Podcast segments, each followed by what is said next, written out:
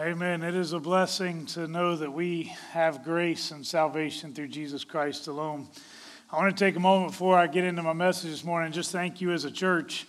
Um, yesterday, I had the opportunity to do two things in our community. One, I was working just to kind of help a police officer out. As you know, I'm the chaplain for the Clemson Police Department. And then also, uh, I was a part of, we, we had some uh, events up at the uh, Nettles Ball Field. Yesterday was opening day with softball and baseball and all that stuff. And um, it is such a blessing to be a part of a church that wants to be involved in the community. Uh, I was so excited when we were at the opening day events, and I looked out, and I think about half the fans that were there, at least for a couple of the games we were at, were from our church.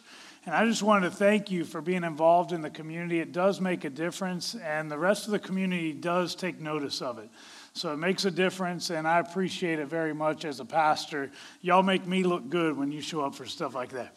Now, the downside is I was coaching in three of those games, and my voice is not as strong today because I might have yelled at kids more than I should have, but that's a separate issue. So, have you ever felt betrayed by an individual? Somebody hurt you. You placed your trust in them, and they took it for granted. Maybe it was at work. Maybe it was at home. My guess is, regardless of where it was, you probably didn't enjoy it. But it is also likely that it hurt worse if it came from home. Knowing that it was somebody that you loved and you poured yourself into, it seems to hurt a little bit more. Well, imagine how Jesus felt as he had invested so much time and effort into the lives of his disciples. He's given them purpose, he's given them meaning, He's given them friendship and love. In multiple ways, He has made them everything that they are. Now imagine the betrayal that would take place. A few minutes ago, I read to you a passage from Matthew chapter 26, verse 14 to 16, and I want to read it to you again just to kind of refresh our minds. It says this Then one of the twelve, the one called Judas Iscariot, went to the chief priests and asked, what are you willing to give me if I deliver him over to you? So they counted out for him 30 pieces of silver. From then on, Judas watched for an opportunity to hand him over. Now, last week, I began a new series entitled Ashes.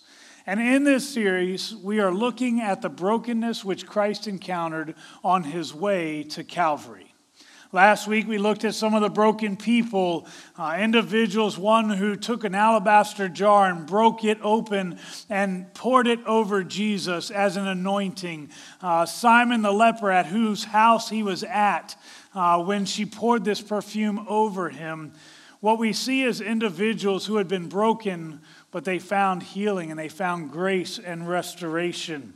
Today, I want us to see the brokenness that is revealed in the actual betrayal of Christ. I will warn you that I'm going to read most of my scripture passages, passages today from the New Living Translation. Normally, I read from the NIV, uh, but as I prepared this week, it just seemed much easier to understand from the New Living Translation. So today, I'll be reading from that. Now, our passage calls out Judas as the chief betrayer. But let's not be naive. The reality is that all of the disciples, in some way or fashion, they chose to betray Jesus.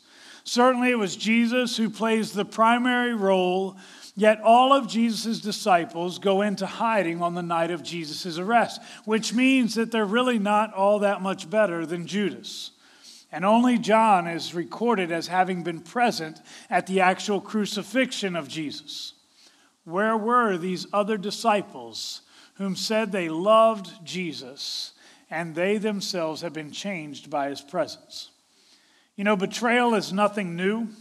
It has been happening since Adam and Eve first sinned in the garden.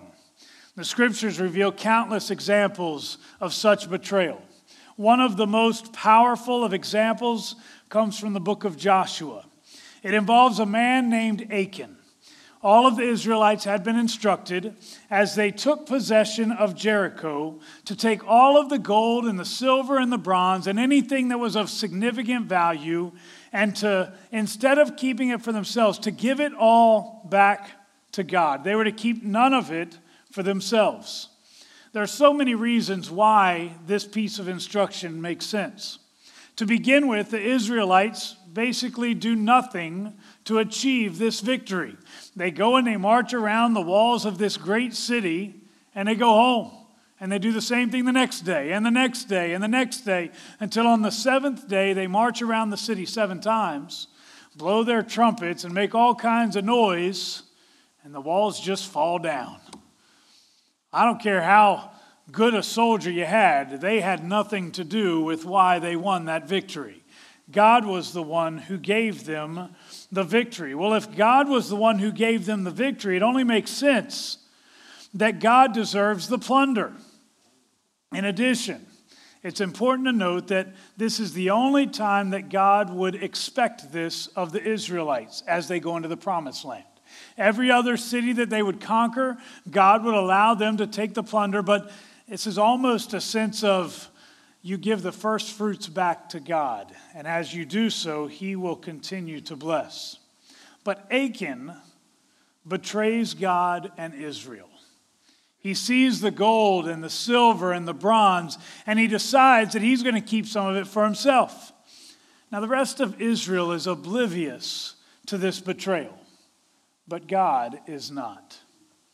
In the coming days, Israel will go back into battle against another nation, and they would lose, specifically because God refused to bless a people who had betrayed their God. Now, normally at this stage in the message, I'm not ready to give you a challenge, but I want to challenge you for a moment. How many of us have sought God's blessing in our lives? Yet the way we live is a betrayal of what God expects in us. If that is you, then the time is now to ask yourself, first of all, why would God bless me? He might choose to bless you because He is a gracious God, that amazing grace we've talked about. But you should not expect it.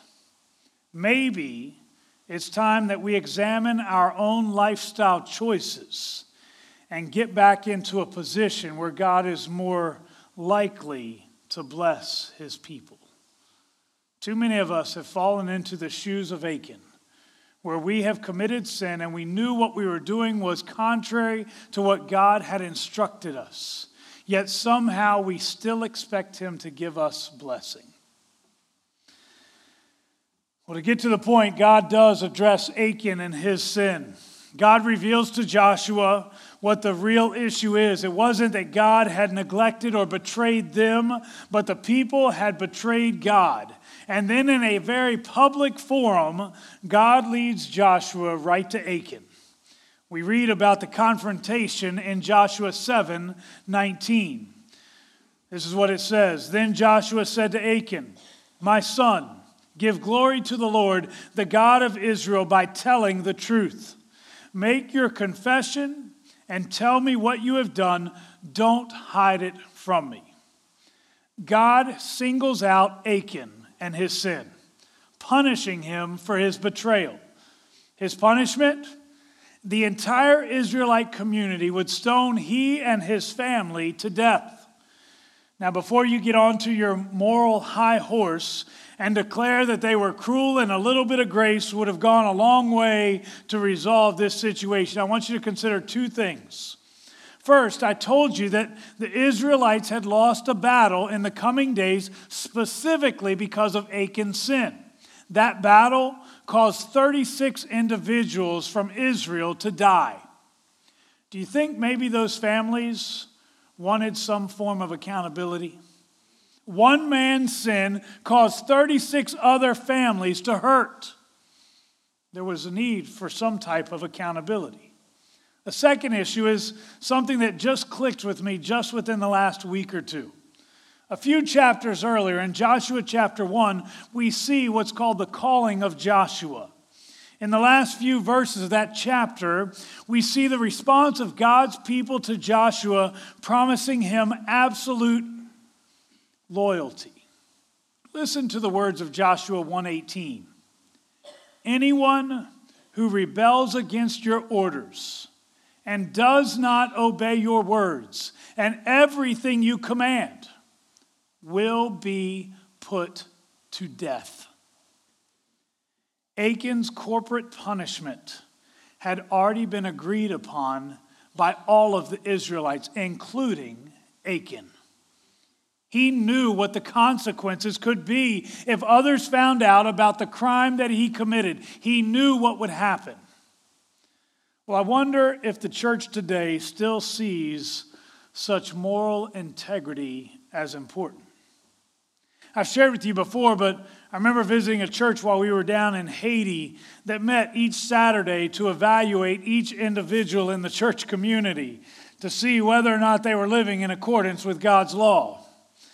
I don't know that we need to start having Saturday meetings anytime soon, but I do know that we do need to hold each other accountable to encourage people along the way.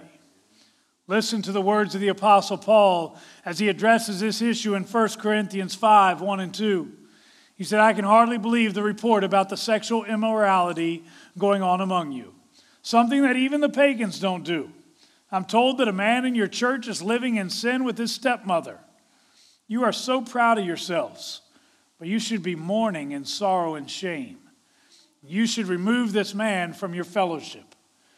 Again, my goal is not to serve as judge. It's not to put anybody on a pedestal, or it's not to say that one's better than another, or even to kick someone else while they are down, or to kick them to the curb. But if I truly love you, I don't want to see you walk down this path that's going to lead to suffering and death.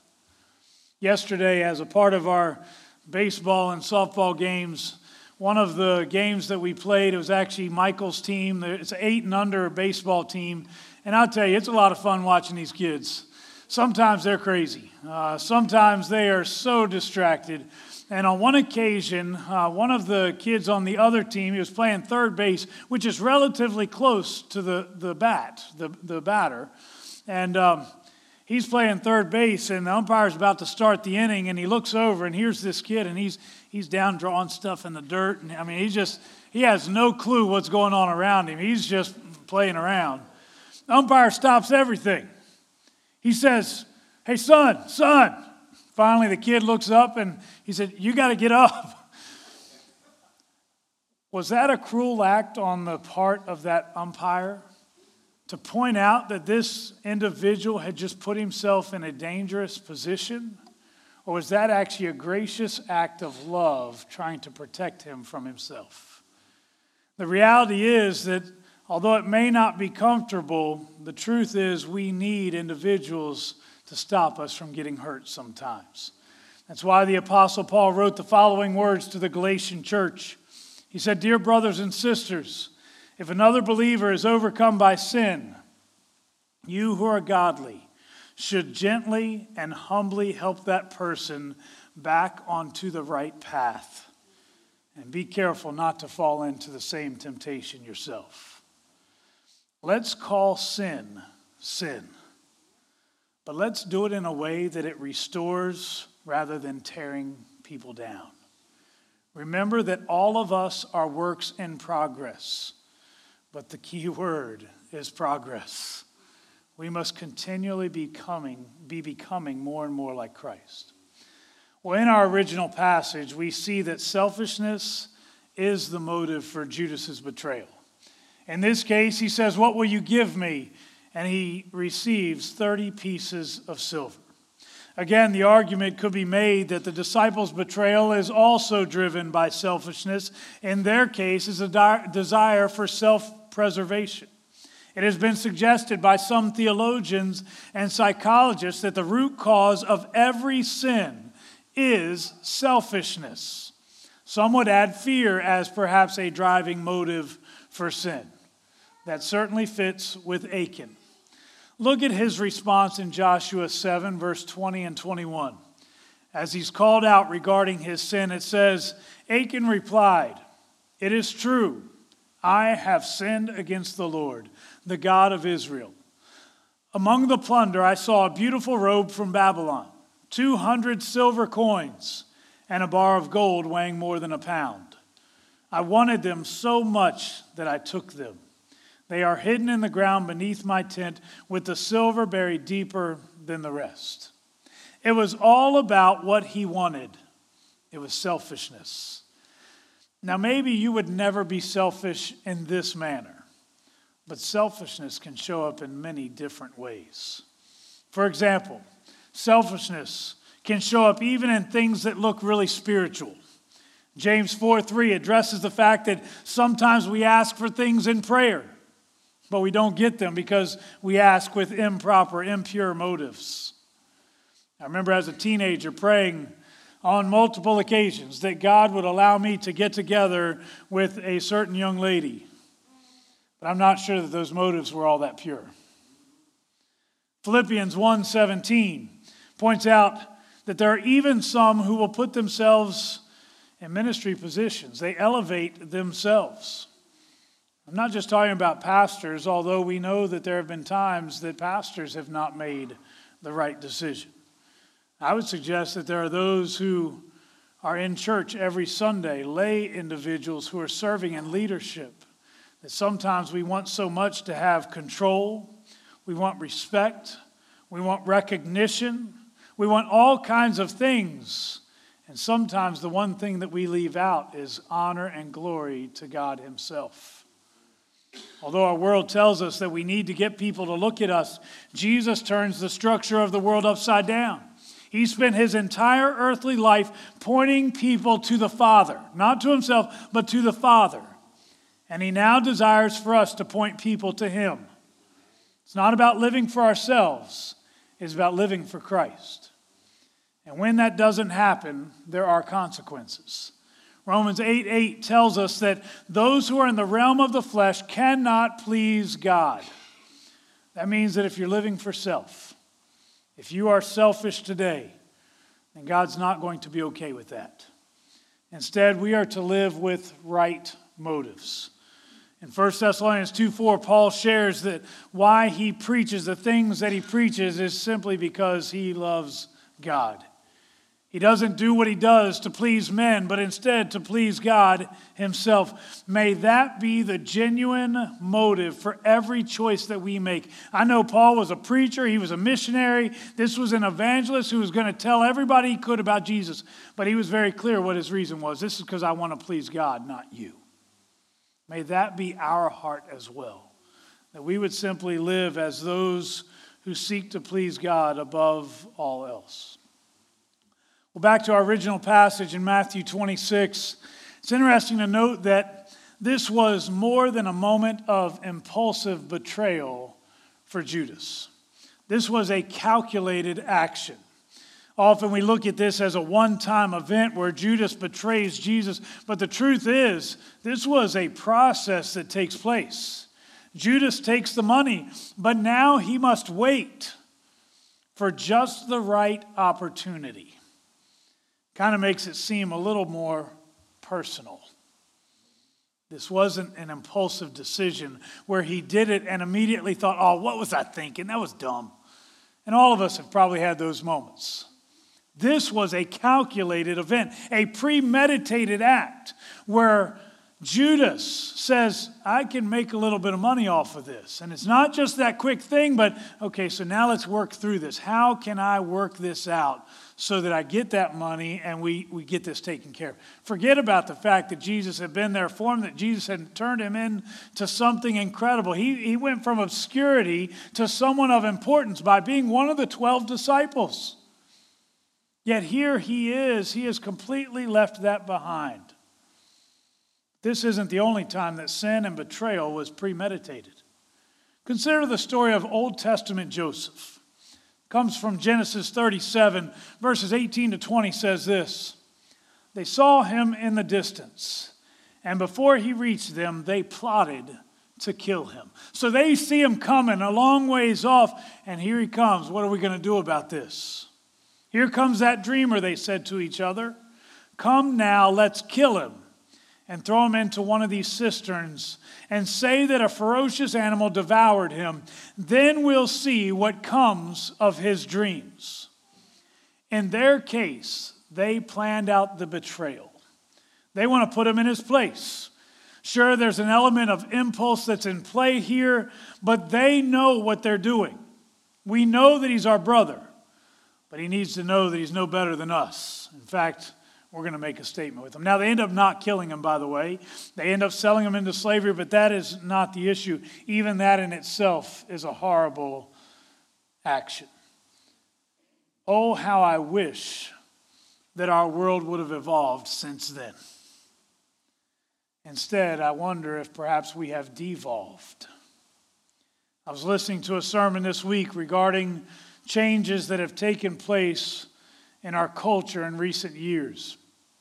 The sermon was from a guy who had been a pastor for more than five decades as he was reflecting on how much the world has changed during that time period.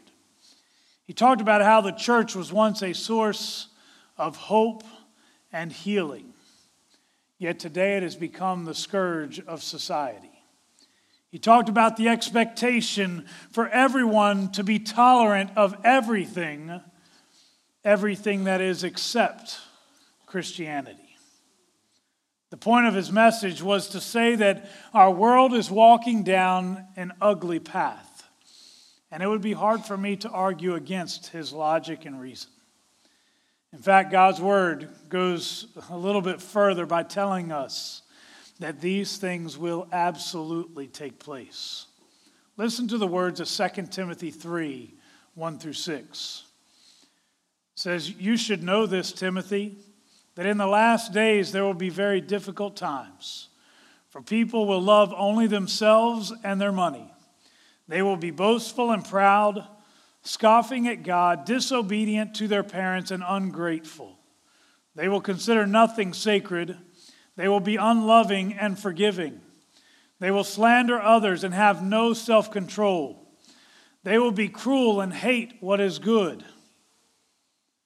They will betray their friends and be reckless, be puffed up with pride, and love pleasure rather than God. They will act religious but they will reject the power that could make them godly. Stay away from people like that. They are the kind who work their way into people's homes and win the confidence of vulnerable women who are burdened with the guilt of sin and controlled by various desires. This shouldn't surprise any of us because it's what we see happening right in front of our very eyes. My first thought as I read this is about what our children are being taught, not in their schools, but in their homes. I think many of us would feel pretty comfortable saying that today's kids fit this description. In fact, I want you to listen to the words of a philosopher. He said this Our youth love luxury. They have bad manners, contempt for authority. They show disrespect for their elders. Children are now tyrants. They no longer rise when their elders enter the room. They contradict their parents, chatter before company, gobble up their food, and tyrannize their teachers. Anyone want to know who the philosopher was? Socrates. Written in 400 BC.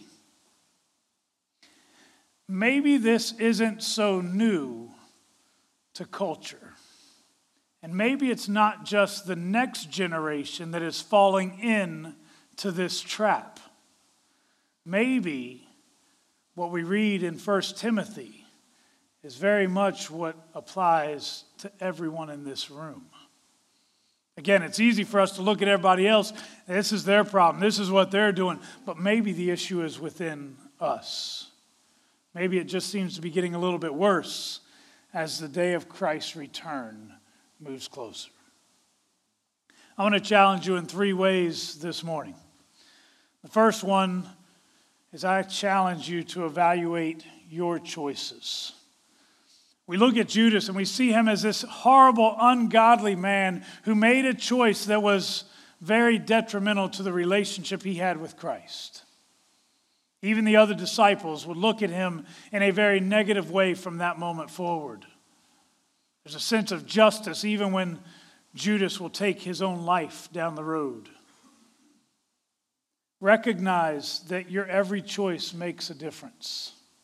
You will either choose to walk in a way that honors Him, you will walk in holiness, and you will celebrate who He is and the impact that He has had on your life, or you will choose to walk in a way that dishonors Him. And we call that sin. You can call it betrayal, you can call it whatever you want. The fact is, every day we make that choice. So I ask you to simply evaluate your own choices. How are you living? Are you living in a way where God would look at you and say, Well done, good and faithful servant? Or are you not? Evaluate your own choices. Go beyond evaluating your choices, evaluate your motives. Because some of us in the room today could probably look at some of the things that we're doing in the community and getting involved in uh, maybe in the church and loving people at various times but some of us, as we do so, we do so for our own personal recognition. We do so because we want to get something in return for what we've done. We do something because we think that's what people expect of us. And sometimes the motive is not about honoring God. Sure, we can list all the accomplishments that are there, but the motive is not right. And I'm telling you, while I celebrate all the good things that you do, if you do not do so with a heart that is fixed on Jesus Christ, you're no different from someone who's a part of some community service organization out there. See, the reality is, all those things that we do are an opportunity for us to point people to Jesus Christ, to show them the love that He Himself offers. It is an opportunity for us to not just please men, but to please Him. That is the motive that should drive our every action, every word, our every attitude that comes from us. It's not enough to say you're doing good things. Why are you doing it? Are you doing it to honor the name of Jesus Christ? And if you are, you have a reason to keep doing it. If you are not, it is time to reevaluate the things you're doing along with the motives. The last thing that I would challenge you with is not only to evaluate your choices, evaluate your motives, but also to evaluate your path. If you were to continue on the path which you currently are on, would it lead you into the presence of a holy God? Or would it cause you to stand before Him and hear those words, Away from me, for I never knew you? Evaluate the path that you're on in our world, in our culture, um, this is a practice that does take place on a regular basis. It's not always pointing people to Jesus Christ. Sometimes we look at other people and we see their brokenness and we see their pain and we, we feel the need to make a difference. We got to stop what's going on. There was a TV show a few years ago entitled Intervention. Uh, and the TV show is basically about families that were intervening in the lives of their family members. Typically, it was someone with a drug problem or an alcohol problem. Uh, they, the family members were looking and realizing that what they're doing, they cannot keep doing. They're hurting themselves, they're hurting other people. So they intervene because they love them and they cannot allow them to just continue on that path because that path is going to lead to destruction. You know that the church also is to participate in intervention. Don't get me wrong, it's not to judge. It goes back to what we talked about earlier to restore gently. My greatest desire is that all of us will one day stand before God and we will hear those words, Well done, good and faithful servant. I want to challenge you today avoid the intervention. I know Probably very few drug addicts and alcoholics here in this service. I get that 100%. Avoid the intervention, though, and look where sin exists in your life and address it now before it addresses you. Take advantage of the opportunity you have to change paths today so that you can walk in a way that honors God and that one day you will see Him pleased as you stand before Him. I'm going to ask if everyone would bow your heads and close your eyes as I've challenged you in these three areas. I want to give you the chance to at least respond Uh, as we do so, I'm just going to ask individuals to simply raise their hands. I'm not going to ask you to come forward, but I want to be able to pray specifically for you. Maybe today, as I have addressed this, as we've dug into the word, maybe you recognize that there is a need for change. Maybe you recognize that some of you are living immoral lives. You've allowed sin to exist and it does not belong, but you need to address that sin even now. Maybe some of you, you're doing the right things, but you're doing it with the wrong motive. And maybe some of you are simply walking a path where you do not belong. But you recognize today that something needs to change. I'm going to ask if you would, if that's you, would you just raise your hand? I want to be able to pray specifically for you. I see hands raised. Thank you, thank you, thank you. Father, right now I come before you and we are grateful to know that you are a gracious God. You are a restoring God. Father, you have made a way for all of us to be redeemed, and today that is our hope, that is our promise. This morning I've seen at least six hands come up declaring that they want to be right with you. Some of the choices that they've allowed do not belong. And I pray that you would give them the strength to stand, allow your Holy Spirit to guide every decision that they make, the same Spirit that dwells in them now. I pray that they would become obedient to that Spirit.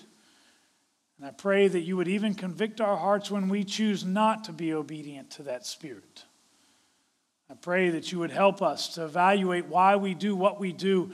May it always be to honor your name. Forgive us where we have not done so. And help us from this moment forward to live in a way that honors you because of the heart for you. Lord, I pray that you'd help us to walk a path that leaves sin behind. And that from this moment forward, we would walk as those who have been redeemed by the grace of your Son. In Jesus Christ's name we pray. Amen. My hope is that you will see the wholeness that comes from the brokenness and the betrayal of Christ. Thank you for being a part of our service this morning. We invite you to come back. Actually, come back tonight if you want. We'll have a great time if you're not going to the concert with the youth. Next Sunday, we will have all of the children's ministry folks in our service with us. This is, some of you guys are thinking, I don't know if I want to be here, then it's going to be loud. Uh, you, you know what? It's a wonderful thing to see children worship. So we're going to invite all of you to come back. It's going to be a great time. They're actually going to lead us in one of our worship songs to help us understand even how they worship. The idea initially is that they will learn from us. This is how you do big church. But the truth is, we might learn an awful lot from them.